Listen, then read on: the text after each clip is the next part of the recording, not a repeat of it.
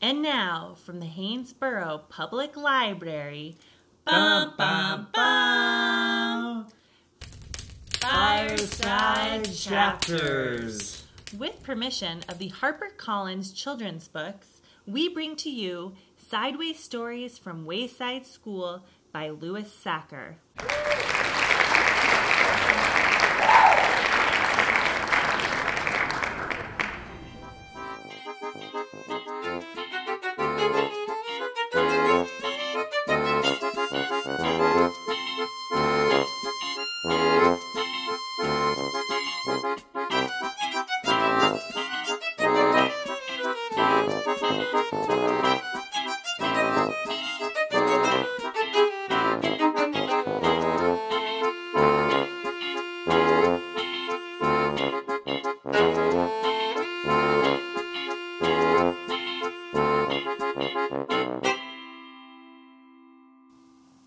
Chapter five, Todd.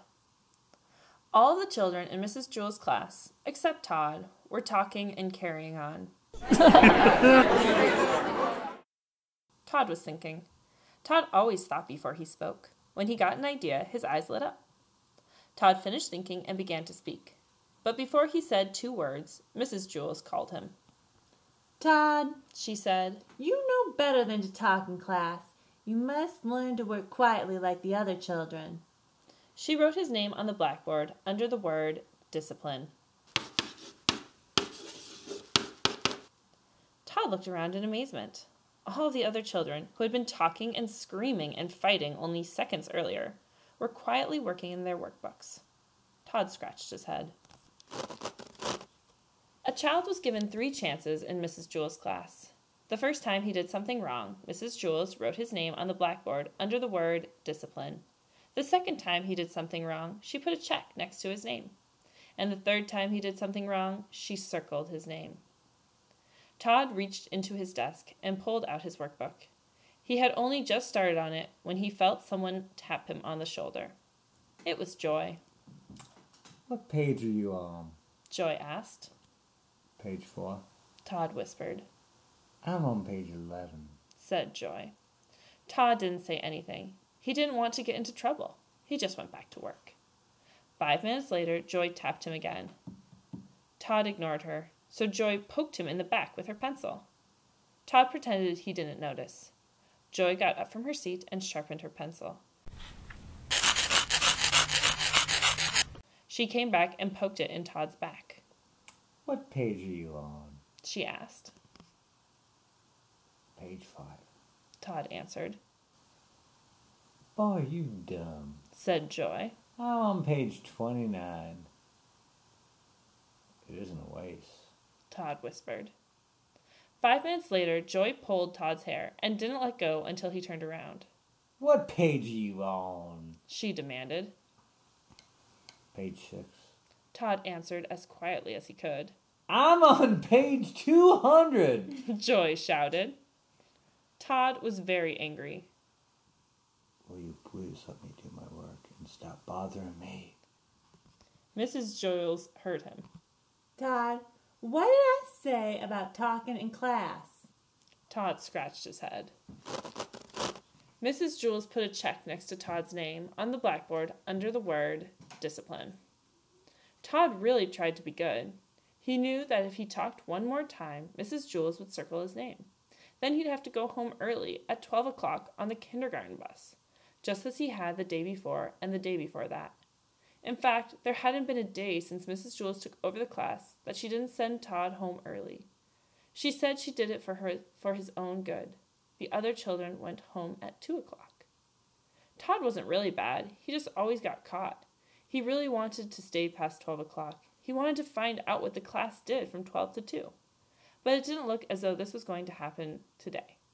It was only ten thirty, and he already had two strikes against him. He sealed his lips and went back to work. There was a knock on the door.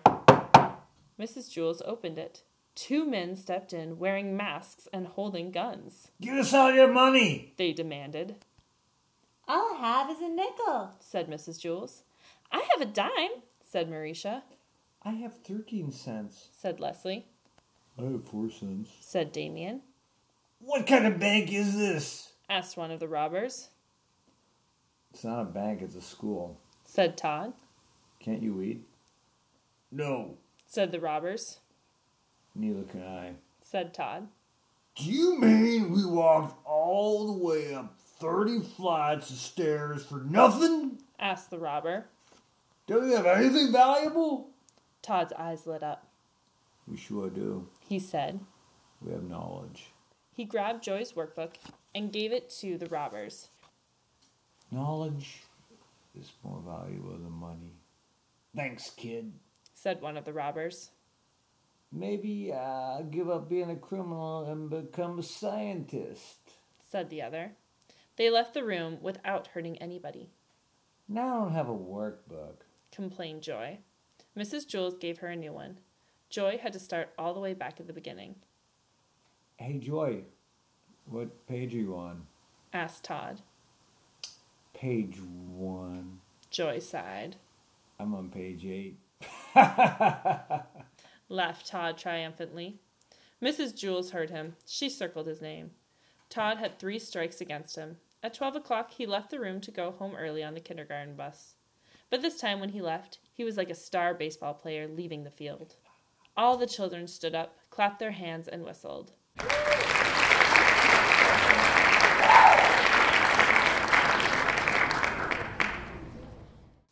Todd scratched his head.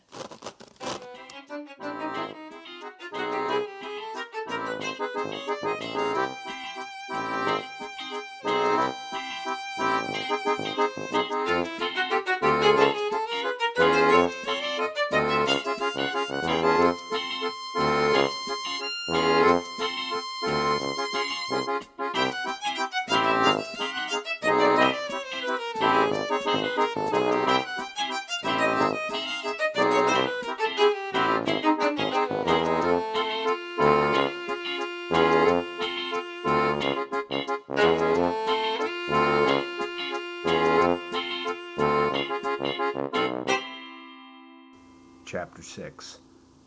Bebe. Bebe was a girl with short brown hair, a little Bebe nose, totally tiny toes, and big brown eyes. Her full name was Bebe Gunn. She was the fastest draw in Missus Jewls' class.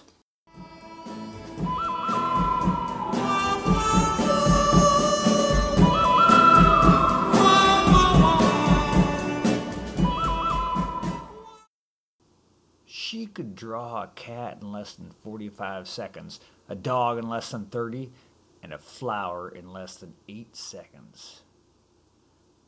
But, of course, Bebe never drew just one dog or one cat or one flower. Art was from twelve thirty to one thirty. Why, in that time, she could draw fifty cats, one hundred flowers, twenty dogs, and several eggs or watermelons. It took her the same amount of time to draw a watermelon as an egg. Calvin sat next to Bebe. He didn't think he was very good at art. Why, it took him the whole period just to draw one airplane. So instead, he just helped Bebe. He was Bebe's assistant.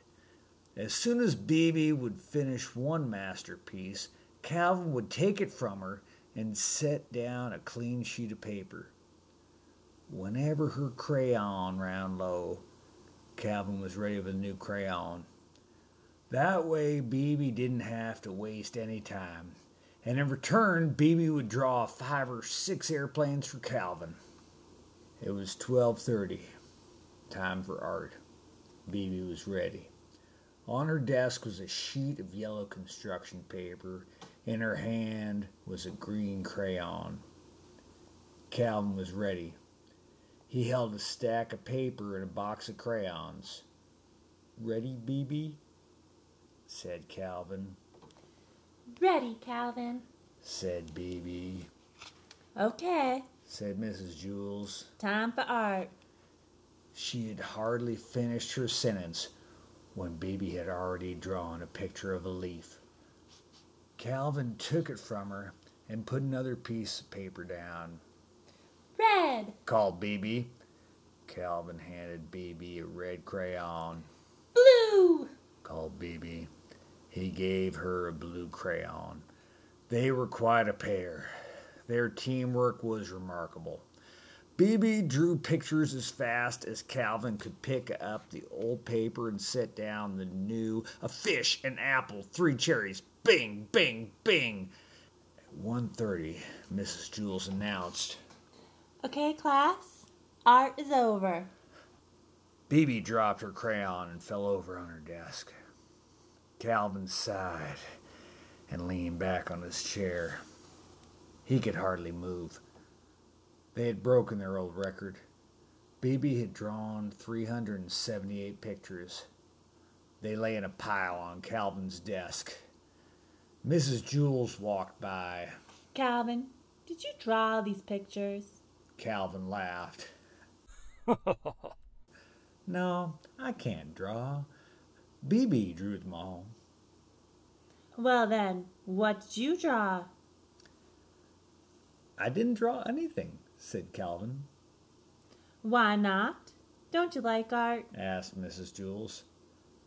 "I love art," said Calvin. "That's why I didn't draw anything." Missus Jewls did not understand. "It would have taken me the whole period just to draw one picture," said Calvin. "And Bebe would only have been able to draw a hundred pictures. But with the two of us working together, she was able to draw three hundred seventy-eight pictures. That's a lot more art." Bebe and Calvin shook hands. "No," said Missus Jewls. "That isn't how you measure art. It isn't how many pictures you have, but how good the pictures are. Why, a person could spend his whole life just drawing one picture of a cat. In that time, I'm sure Bebe could draw a million cats." Two million, said Bebe. Missus Jewls continued, "But if that one picture is better than each of Bebe's two million, then that person has produced more art than Bebe." Bebe looked as if she was going to cry. She picked up all the pictures from Calvin's desk and threw them in the garbage. Then she ran from the room. "I thought her pictures were good," said Calvin. He reached into the garbage pail and took out a crumpled-up picture of an airplane. Bebe walked outside into the playground. Louis, the garden teacher, spotted her. "Where are you going?" he asked. "I'm going home to draw a picture of a cat," said Bebe. "Will you bring it to school and show it to me tomorrow?"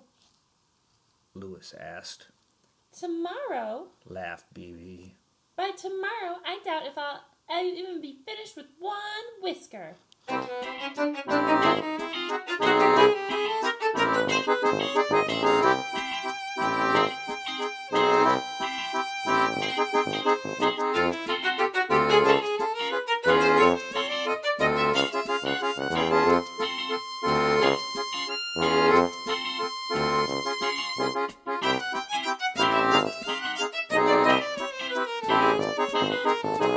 you.